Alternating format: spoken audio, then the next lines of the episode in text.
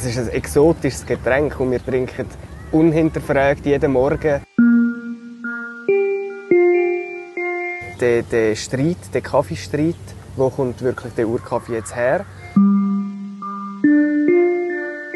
Wir sind ein riesiges Kaffeeland. Eben, man sagt, also sogar das Bundesamt für Umwelt schätzt, dass bis zu 70 Prozent vom weltweiten Kaffeehandel irgendwie über die Schweiz abläuft.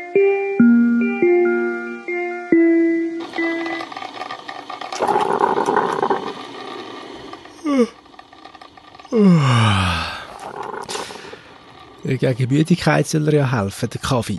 Nicht wenige Leute behaupten auch, er entscheidet über eine gute oder eine schlechte Laune. Und das nicht nur am Morgen, sondern über den ganzen Tag. Der Kaffee, unser liebstes Getränk. Aber woher kommt das dunkle, edle Getränk denn eigentlich? Das hat sich der Konradin Zellweger auch gefragt. Der Surprise-Reporter ist leidenschaftlicher Kaffeetrinker. Und darum hat er den Urkaffee gesucht, zu Äthiopien. Lesen könnt ihr die Geschichte am 29. März in der Ausgabe 447. Natürlich haben der Konradin und ich uns für die Ausgabe vom Surprise-Tag zum Kaffee verabredet. Mein Name Simon Bergins. Hast du geschaut, was es für Kaffee ist, bevor du bestellt hast? Nein, das habe ich jetzt im Fall nicht geschaut, aber es ist lustig, weil der Barista, wo, wo den Kaffee irgendwie macht, den habe ich gerade gestern getroffen auf einer anderen Reportage. Und dann habe ich ihn irgendwie gefragt, was ich, was, also habe ich ihn um einen Tipp gebeten für eine Kaffeemaschine. Also ich habe ihm gesagt, ich will eine neue Kaffeemaschine. Und, aber irgendwie haben wir uns eigentlich gar nicht so gut verstanden, weil er hat dann gefragt, ja, was mein Budget ist. Und dann habe ich gesagt, ja, so um die 800 Franken für eine neue Kaffeemaschine. Und dann hat er gesagt, ja, dann würde er eher keine kaufen. Soll ich Filterkaffee machen? Tatsächlich. Und nachher, das habe ich eigentlich nicht mehr so sympathisch gefunden, aber ähm, das hat mich dann auf die Idee gebracht, dass wir ja dort bei ihm könnten heute Kaffee trinken Okay, immerhin. Das hat er, den Sympathiebonus hat er noch gehabt. Den hat er noch gehabt, ja. Aber es ist schon so, also für, für so, so die Baristas, auch in Zürich, ist das fast irgendwie so ein bisschen ein Glaubens, eine Glaubenssache, der Kaffee. Ist es nicht so ein bisschen wie mit denen, die sich auf Wein spezialisiert haben und die dann auch sagen, also der und der Wein kommt mir sicher nicht ins Haus, wo wir jetzt vielleicht noch würden trinken zum Beispiel? Ja, genau. Oder ich habe dann früher oder auch jetzt noch trinke ich noch oft meinen Kaffee eigentlich mit Zucker und nachher manchmal gibt es einfach so Baristas, die sagen, nein, ich gebe dir keinen Zucker. Du kannst keinen Zucker in den Kaffee tun, der, der ist so fein. Und das finde ich dann auch so ein bisschen bevormundend, aber manchmal probiere ich es dann auch und er ist dann wirklich auch manchmal fein und manchmal muss ich dann gleich Zucker drin tun. Vielleicht zuerst müssen wir noch schnell reden, also du bist ja nicht Kaffeeshops hier in Zürich abklappern, sondern du bist auf Äthiopien gegangen. Wieso eigentlich das Thema Kaffee? Hat dich das schon in dir beschäftigt oder bist du Kaffee-Addict? Ich bin wahrscheinlich ein bisschen Kaffee-Addict. Ich bin wahrscheinlich ein bisschen über dem Schnitt ähm, von, von drei Tassen pro Tag. Das ist der Schweizer Schnitt. Und ich trinke vielleicht irgendwie vier bis fünf Tassen. Ähm, und ich äh, eigentlich so bei all meinen, meinen Reportagen oder so längeren Themen, wo ich mich damit beschäftige, fange ich wie so bei mir selber an und überlege mir, was mache ich eigentlich in meinem Alltag, aber so ein unreflektiert. Und irgendwie habe ich dann gemerkt, hey, ja und dann kommt noch dazu, Umweltthemen interessieren mich sehr. Mit denen beschäftige ich mich schon länger und Nachher, das geht natürlich auch stark in die Ernährung rein. Ich schaue irgendwie, dass ich so ein bisschen regional einkaufe. Ich schaue, dass ich Bio einkaufe. Und wie beim Kaffee habe ich gemerkt, ja gut, das ist so ein Exportgut. Das geht mit regional ein Importgut. Ja, das geht mit regional fast nicht. Ähm, es kommt von mega weit her. Ich, nehme, ich kaufe oft kein Bio, weil ich den irgendwie gerade nicht so gerne habe. Dann habe ich gefunden, hey, dort muss ich irgendwie mich so ein bisschen vertiefen, dort muss ich irgendwie mehr herausfinden. Mhm. So hat das angefangen. Dann bist du auf Äthiopien gegangen. Mhm. Jetzt ist ja das auch eine Form von Tourismus, weil man sagt ja wirklich, der Kaffee kommt ursprünglich aus Äthiopien und äh, da muss man ja zuerst einmal als Journalist, der eine Geschichte schreiben will, zuerst einmal eine Reise planen, dass man dann auch die richtigen Leute herkommt, die einem dann auch spannende Sachen erzählen. Äh, wie geht man da vor? Oder bist du schon mal in Äthiopien vorher? Nein, ich war vorher noch nie in Äthiopien und das ist tatsächlich auch eine, eine rechte Hürde, so den Kontakt können herzustellen und so. Aber ich habe es mir eigentlich dann relativ einfach gemacht. Ich habe, ich habe mich wie so an Kaffeeimporteure gehängt, die ähm, aus der, also wo, wo in, aus der Schweiz, wo in der Schweiz ein Business haben, ein Kaffee-Business haben und Kaffee aus Äthiopien importieren. Und ich habe einfach die angefragt und die sind natürlich gerade sofort hell begeistert und haben eigentlich fast alle außer einen dann gerade mitgemacht. Und einer hat sich dann auch dort vor Ort noch irgendwie überreden lassen. Außer Nestle komischerweise. Ich habe, ich habe auch Nestle angefragt, die haben nämlich auch in Äthiopien... Ähm, Komisch, dass sie defensiv reagieren, wenn sie ja. da liegen. Aber ich habe, eine, ich habe eine Anfrage geschickt. Ähm, ja, ich würde gerne eine von ihren Plantagen besuchen und sie haben ja dort auch so nachhaltige äh, Nachhaltigkeitsprogramm. Das haben sie eben effektiv in Äthiopien und es kommt auch relativ viel nachhaltiger Kaffee aus Äthiopien, auch von Nestle. Das muss man denen schon irgendwie zugute halten. Aber die Antwort ist dann in zwei Sätzen nein, ist leider nicht möglich. Okay. Das habe ich ein bisschen enttäuschend gefunden. Und dann hast du die Reise geplant, bist auf Äthiopien. Hast du jemanden gehabt, der dich immer ein bisschen begleitet hat auf dieser, dieser Zeit? Ein, ein Local? Ja, wir haben, wir haben immer irgendwie so ein bisschen, wir haben uns von, von Local zu Local geangelt, sozusagen. Am Anfang sind wir mit einer Touristengruppe mitgegangen, mit einer, äh, mit einer Kaffeereisegruppe und haben uns an die gehängt das war auch spannend, weil dort haben wir gerade auch noch so Schweizer dabei gehabt, andere Schweizerinnen und Schweizer, die sich auch eben um sich eigentlich auch auf dieser Suche nach einem Urkaffee sind, auf dieser Kaffeereise und wir haben irgendwie mit denen können darüber reden, über ihren Kaffeekonsum, wir haben mit ihnen können, oder ja, wir haben die Faszination vom Schweizer für Kaffee ein bisschen ergründen bei diesen Leuten spannend ist ja eigentlich, was, ich, was, man, was man gut liest. Ich will es ein bisschen abbrechen, weil mit den Ortschaften kenne ich mich jetzt nicht so aus in, in Äthiopien. Und sicher auch viele Leute, die jetzt noch nie in Äthiopien waren, die jetzt zulassen. Aber ähm, es gibt ja ein bisschen Streit dort. Das, das, das, das klingt noch lustig. Aber es ist eigentlich noch ziemlich krass. Also, man ist sich immer noch nicht einig, woher der Urkaffee eigentlich kommt. Der wächst wild, das sind nicht irgendwelche Plantagen. Es gibt irgendeine Figur, die den als, als erstes entdeckt hat. Und das sagt man in der einen Region, in der anderen Region tun es total anders. Das ist aber ein ziemlich ein erbitterter Kampf, weil es geht um Geld und um Tourismus und um Label, das man da kann verkaufen kann. Ja, das ist... Äh das hat uns eigentlich durch, durch die ganze Reise begleitet, irgendwie der, der Kaffeekonflikt. Und es ist so, am Anfang habe ich auch gedacht, ja, das ist halt so ein bisschen lustig, man könnte das vielleicht dann auch ein bisschen lustig in die Geschichte einfließen lassen, die, ähm, der, der Streit, der Kaffeestreit, wo kommt wirklich der Urkaffee jetzt her, aber lustig ist es eigentlich für, für sie in Äthiopien überhaupt nicht. Es ist dort glaube ich, wirklich fast so ein bisschen auf dem, auf dem eben die, die Kaffeekultur dort hat so ein bisschen äh, Glaubensniveau. Also es ist wirklich irgendwie mega wichtig für die Leute und es geht eben auch nicht nur dann um die Legende.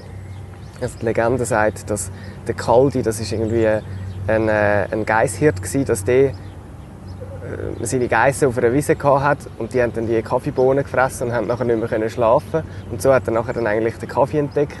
Mönche haben dann den Kaffee verbrennen, weil, er, ähm, weil die Wirkung anscheinend teuflisch sei. Und nachher hat es aber so fein geschmeckt, dass sich dann umstimmen lassen haben. Das ist so die bekannteste Kaffeeentdeckungslegende aus Äthiopien. Aber eben, es gibt auch andere Versionen und für die ist das, ist das wirklich ein ein zentraler Konflikt, weil sie, sie wollen irgendwie den Kaffeetourismus aufbauen, sie wollen Marketing damit betreiben, sie wollen sagen, äh, der Original Coffee, das ist überall und so in Äthiopien. Mhm. Ähm, aber genau, es gibt halt einen Streit, wo ist das wirklich und, und ähm, es geht so weit, dass es wirklich Demonstrationen gibt während der Zeit, wo wir im Land waren für die, die vielleicht sich jetzt fragen, was ist das für ein Geräusch im Hintergrund, wir sitzen gerade bei wunderbarem Sonnenschein und blauem Himmel in Zürich in einem Park und trinken Kaffee. Und äh, das Putzkerl ist halt einfach auch unterwegs. Aber ja. äh, soll uns nicht abhalten davon. und äh, so eine hohe Dichte an Putzkerlen gibt es wahrscheinlich sonst nie auf der Welt. Und ja, wir haben jetzt genau diesen Tag ausgesucht, ja. um uns quasi so ein bisschen mit Hintergrund zu beschallen. in Äthiopien habe ich kein einziges Putzkerl gesehen. Hey, Äthiopien, also der Kaffee aus Äthiopien, muss man ja sagen, so die 0815 Kaffees, die wir wirklich trinken, wenn wir irgendwie beim Arbeiten sind oder wenn wir uns jetzt einfach einen normalen Bio- oder nicht Bio-Kaffee jetzt kaufen, in Form von ähm, Pulver oder auch Bohnen, der kommt selten aus Äthiopien, habe ich den Eindruck. Oder? Also es ist schon viel aus Lateinamerika. Oder? Es ist sehr viel aus Lateinamerika, aber die, die äthiopischen Kaffees, die findet man halt irgendwie mehr so ein in Spezialitäten-Kaffees. Ähm, aber auch zum Beispiel äh, Kapselkaffee, Nespresso hat auch äthiopischen Kaffee. Ist der auch speziell branded? Das ist der äthiopische ja, Kaffee. Ja, ja, der ist schon so ein bisschen, also die, die machen ja eh so ein bisschen aus allem ein, ein Branding und der ist auch so branded. Der verkauft es glaube jetzt nicht als der Original Coffee, aber es ist so, also das, das hat man wie, oder da ist sich die Wissenschaft einig, dass Kaffee ursprünglich aus Äthiopien kommt, die Arabica-Bohne zumindest. Und das ist eigentlich die bekannteste und die, die verbreitetste Bohne. Es gibt noch ein paar andere, aber Arabica ist wirklich eigentlich so dominant. Und ja, von dem her ist, ist Äthiopien schon ziemlich deutlich ein Ursprungsland. Es ist aber nicht das grösste und das bekannteste Kaffeeland inzwischen, aber immerhin noch das äh, fünftgrößte Exporteur von Kaffee oder Produzent. Wo man dann gleich im Moment muss schmunzeln auch wenn es wieder in den Konflikt spielt, der Mother Coffee Tree, den gibt es auch dort. Das ist so ein bisschen wie ja. Niagara-Fell von Nordamerika. ist das so der Ort von Äthiopien, wo man auch viele Touristen glaub, herkarten und sagt, da sind die ersten Kaffeebohnen glaub, abgenommen worden und dann auch verarbeitet worden. Ist das eine Tourismusabfertigung oder hat es etwas Magisches, wenn man dort ist? Ja, man, man könnte es ein bisschen meinen. Ich habe nicht gedacht, wir kommen dann neu mit allen und dann gäbe es irgendwie so Gars voller Leute, die, irgendwie jetzt auf dem Kaffeetourismus sind. Und ich gelesen, es gibt ein Kaffeehotel in dem Bonga, das ist die Stadt, wo der Baum in der Nähe ist. Es gibt ein, Kaffee, ein nationales Kaffeemuseum.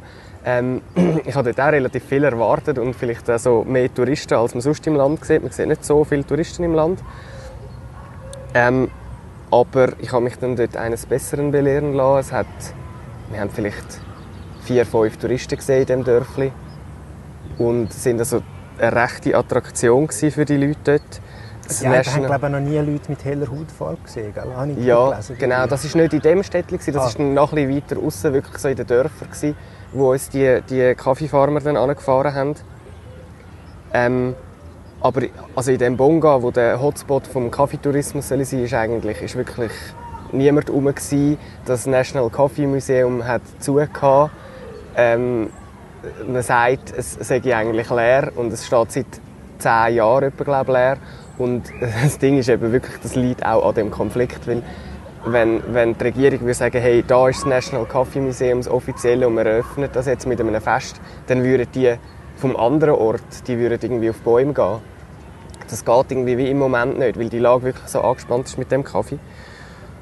Und auch der, der Modern Coffee Tree, also das ist, das ist, der steht einfach bei einem Bauer steht der auf, auf, in seinem Waldstück sozusagen. Also die haben ja nicht Felder, es sind keine Plantagen, es ist wirklich alles irgendwie so, es sind einfach Wälder, wo es die Kaffeebäume drin hat. Und dann sind wir irgendwie mit so einem, haben wir einen lokalen Führer organisiert äh, relativ kurzfristig und durch das ist dann der so in Lackschuhe und im weißen Hemd gekommen und ist mit uns so in den Urwald hineingestapft. So wirklich so durch den Schlamm durch. Und ich habe dann so gefragt, hey, wieso bist du so angezogen? Dann hat er gesagt, ja, das ist, weil wir dann so kurzfristig angefragt haben. Er ginge sonst schon nicht im weißen Hemd und in Lackschuhe in Urwald. Das ist dann auch ein bisschen dreckig geworden. Und dann irgendwann haben wir einen Bauer mit Macheten getroffen und der hat uns dann noch irgendwie die letzten Kilometer in den Wald hineingeführt, bis wir dann wirklich so in einem mega so moosverhangenen Wald sind, wo aber alles, also es sind wie so Bäume, kleinere Bäume und das sind die Kaffeebäume, die haben alle so Moos drüber, so wie wir es sonst eigentlich nie gesehen haben. Das ist wirklich so ein bisschen mystisch, so ein, ein ganz verhangener Wald. Oben hat es noch die, die höheren Bäume, die Schatten geben und dann siehst du überall die roten Bohnen, die Kaffeebohnen. Und einer ist dann wirklich relativ imposant und dick und groß. Und das sagt dann eben der Mother Coffee Tree. Weißt du, wenn man als Journalist dort rumreist und so ein, äh, so ein Geschnurr ist um den Kaffee und so ein grosses Ding gemacht wird und eigentlich will man ja eine seriöse Geschichte schreiben, es gibt aber sicher auch genug Leute, die einem immer wieder sagen, hey, das ist jetzt wirklich wichtig oder eben das ist jetzt der Ursprung oder nein, das ist es jetzt und dort. Das, man wird ein bisschen hin und her ziehen, kann ich mir vorstellen, oder? Ja, aber ich glaube, man muss das halt einfach thematisieren und ich glaube, das ist das grosse Thema von ihnen. Jeder, es, es zeigt auch so ein bisschen, wie der, der Existenzkampf, den man dort vielleicht noch ein bisschen mehr hat. Man ist wirklich dann abhängig von dieser Kaffeeernte und dann erzählt man halt vielleicht auch, hey, es ist wirklich der Originale und äh, ja, fast so ein bisschen, es schwingt mit, bitte kauft unseren Kaffee, er ist wirklich der Originalkaffee, weil wir haben irgendwie kein Geld und uns geht es nicht wahnsinnig gut.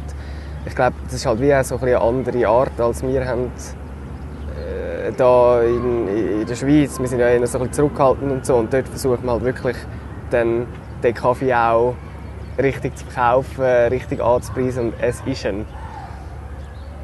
Und ja, aber solange man das thematisiert und, und irgendwie so ein bisschen also ich habe ich hab nie irgendwie versucht zu argumentieren, nein, aber es gibt ja noch einen anderen, das kann ja gar nicht sein, sondern ich habe dann einfach zugelassen mhm. und all die Versionen wie so aufgesogen und am Schluss versucht, das ein bisschen einen Konsens zu finden. Und es ist ja auch klar, es, es gibt nicht den originalen Kaffee, ich hoffe, das kommt in der Reportage auch raus. Es gibt nicht den originalen Kaffee, aber es ist ein grosses Thema. Ich habe in einer Rohfassung lesen, du entscheidest dich nicht für eine Seite. Das ist, äh, du trägst nicht zum Konflikt zusätzlich bei. Das ist sonst wäre schlecht hey, Was ja auch drin vorkommt, dann sind wir eigentlich wieder, wie in dieser Reportage, auch noch kurz in der Schweiz, weil in der Schweiz wird eigentlich der grosse Kaffeehandel abgewickelt. Das habe ich irgendwo schon mal gehört, aber so richtig mir vor Augen geführt habe ich es nicht, dass zum Beispiel mehr aus der Schweiz Kaffee exportiert wird als zum Beispiel Schoki und Käse miteinander. Das ist wahnsinnig. Wie hat sich denn das, also, ja, wie kommt das zustande? Mhm. Ja, das habe ich eben auch eigentlich eine der sehr spannenden Ausgangslagen gefunden. In, der, in der Reportage gibt es ja wirklich so Absch also Abschnitt, es wieder nach in die Schweiz zurückgeht. Und ich wollte so die Verbindung machen, Schweiz, Äthiopien, weil einerseits, ja, man muss sich auch fragen, wieso gehe ich als Schweizer jetzt eine Reportage machen über den Urkaffee, aber ich glaube, es hat schon eine Berechtigung, weil wir in der Schweiz, wir sind ein riesiges Kaffeeland, eben man sagt, also sogar das Bundesamt für Umwelt schätzt, dass bis zu 70 Prozent vom weltweiten Kaffeehandel irgendwie über die Schweiz abläuft. Das liegt an den ganzen Rohstoffhändlern, die da bei uns ansässig sind. Zum Teil passiert das nur auf Papier, aber wir haben auch wirklich effektiv eben mehr Kaffee exportieren als Schoki und Käse zusammen. Und darum finde ich das auch spannend. Das ist wie Äthiopien ist der Ursprung des Kaffee, die Schweiz ist wie so die neue boomende Kaffeenation. Und ja, es, es, sehr viel von der Wertschöpfung findet auch bei uns in der Schweiz statt und die Bauern kommen wie so einen kleinen Teil über. Das ist irgendwie noch so ein bisschen die soziale Ungerechtigkeit, wo mir, wo mir dann irgendwie dort ein bisschen aufgefallen ist. Und so insgesamt könnte man fast ein bisschen das Bild haben, die Schweiz sucht Äthiopien den Kaffee, den Kaffee weg. Äthiopien, der den Kaffee erfunden hat und die Schweiz sucht dann jetzt wie so ein bisschen ab. Hat man so ein bisschen den Eindruck, gibt es denn jetzt etwas, wo man im Alltag sich achten kann. Wenn man, ich kaufe jetzt zum Beispiel einmal Bio-Kaffee mhm. für meine äh, Bialetti-Kaffee kochen, mein Bialetti-Kaffee-Kocherli daheim. Aber ich habe mich auch noch nie so fest mit dem Thema auseinandergesetzt wie du. Ähm, was gibt es generell vielleicht, wo man kann machen, dass vielleicht eben der Bauer mehr davon hat als ein Rohstoffhändler in der Schweiz? Mhm. Ja, es gibt also die, die Unternehmen, die wir begleitet haben oder mit den, mit den Unternehmen, wo wir mitgegangen sind, die haben Weg, die sie machen. Ähm, es haben alle irgendwie so eine, eine soziale Komponente. Äh, die einen machen zum Beispiel Direkthandel, das heißt, es gibt nicht irgendwelche Kaffeebörsen, die dann daran verdienen, sondern sie gehen wirklich zu den Kooperativen, kaufen von denen den Kaffee und verkaufen den in der Schweiz. Äh, dort wird sehr viel Zwischenhandel auslassen. Das führt dazu, dass, dass sie den Bauern einen höheren Preis zahlen können. Das andere ist eben sicher, wie du gesagt hast, Bio-Zertifikat, äh, Fairtrade-Zertifikat. Obwohl man dort noch muss sagen... Das, gibt ja, das wird ja auch noch thematisiert bei Ihrer Reportage. So ja, einfach ist es eben dann nicht. Es ist eben nicht so einfach, weil gerade die ärmeren Farmen, die können sich einfach nicht leisten, dass ein Zertifizierer kommt, um ein Zertifikat zu bekommen, das in Europa auch ein Gewicht hat oder das auch akzeptiert ist. Und in Äthiopien können sich eigentlich äh, also ich glaube 99 Prozent, behafte mich nicht auf die Zahl, aber 99 Prozent der Bauern, die können sich keinen Dünger leisten und machen es auch nicht. Also es, es, ist wie, es ist eh alles biologischer Kaffee, der aus Äthiopien kommt, weil der ja auch aus dem Wald gepflückt wird und viele von denen, oder die meisten von diesen Bäumen sind gar nicht abgepflanzt, sondern die wachsen wirklich wild. Und das die, ist sind einfach schon, die sind schon immer dort. Ja, es ist ein Wildkaffee, nicht so wie der aus Südamerika zum Teil, wo halt dort so auf Plantagen gepflanzt wird. Und wenn man, wenn, man, wenn man einen Hirsch schießt, der in freier Wildbahn lebt und nachher eigentlich, ja, müsste ihn biozertifizieren, aber er hat ja eigentlich in der Wildnis gelebt. Genau, ja, das könnte man so vergleichen. Das ist ein schöner Vergleich. und, aber das, was du gesagt hast, selber, was kann man machen? Ich bin, ich bin jetzt auch noch nicht ganz so schlüssig. Ich habe jetzt zum Beispiel angefangen, ich tue meinen Kaffee seit dieser Reise selber malen von Hand. Das führt dazu, dass ich ein weniger Kaffee trinke, weil mehr Zeit braucht es ist ein bisschen anstrengender, es geht ein bisschen länger. Es ist dafür auch besser, es ist frisch gemahlen und ich tue also von Hand wirklich mit so einer Holzmühle malen. Und es führt aber eben auch dazu, man trinkt ein bisschen weniger Kaffee und ich glaube, das ist schon auch etwas, wo ich so ein bisschen gemerkt habe, ich will mehr bewusst Kaffee trinken und dafür ein bisschen weniger, weil egal was für Kaffee das man nimmt, wirklich umweltfreundlich wird es nie, egal was man macht, weil der Kaffee kommt von so weit her. Und also braucht so viel Wasser und Ressourcen. Wie jetzt die Leute sich anfangen, teilweise, also umweltbewusste Leute sagen, ich esse ein bisschen weniger Fleisch, weil das so viele Ressourcen braucht, wäre es beim Kaffee vielleicht auch konsequent, man würde ein bisschen weniger trinken, einfach generell, äh, unabhängig von irgendwelchen Biozertifikaten. Ja, ich meine, man muss sich das mal irgendwie vor Augen führen, es ist ja absurd, das ist das beliebteste oder das meist getrunkene Getränk. Und, also bei uns. Und es, ist, äh, es kommt einfach von, von mega weit her und es braucht mega viele Ressourcen. Und das irgendwie, ich finde das, find das irgendwie wahnsinnig absurd. Das hat das Ganze halt auch, das ganze Kaffee-Business. Es ist ein exotisches Getränk und wir trinken unhinterfragt jeden Morgen äh, von dem exotischen Getränk. Und ich meine, in der Schweiz, was Kaffee für, die Leute für eine Bedeutung hat, das fällt mir immer wieder mal auf. Irgendwie, äh, du siehst überall so Schilder, Kaffee ist, äh, ich habe letztes Jahr der Langstrasse 1 gesehen, Kaffee ist Liebe, Kaffee ist Leben oder irgendwie so, etwas hat es glaube ich geheißen. Oder ich war mal an so einer Tagung, nachher haben sich alle Leute müssen vorstellen mit irgendwie drei Wörtern. Das waren übrigens auch Journalisten. Gewesen. Und das meist genannte Wort unter diesen drei Wörtern war Kaffee. Also die Leute identifizieren sich über Kaffee. Und ich finde das irgendwie so wahnsinnig absurd und lustig. Darum habe ich mich auch mit dem beschäftigen. Ja. Danke vielmals fürs Gespräch. Danke auch. Viel Spannendes aus dem Kaffeeland hat er mit heimgenommen, der Konradin Zellweger. Seine Reportage gibt es am Freitag, 29. März, in der Surprise-Ausgabe 447. Empfehlenswert. Nicht nur für die Kaffeetanten unter euch.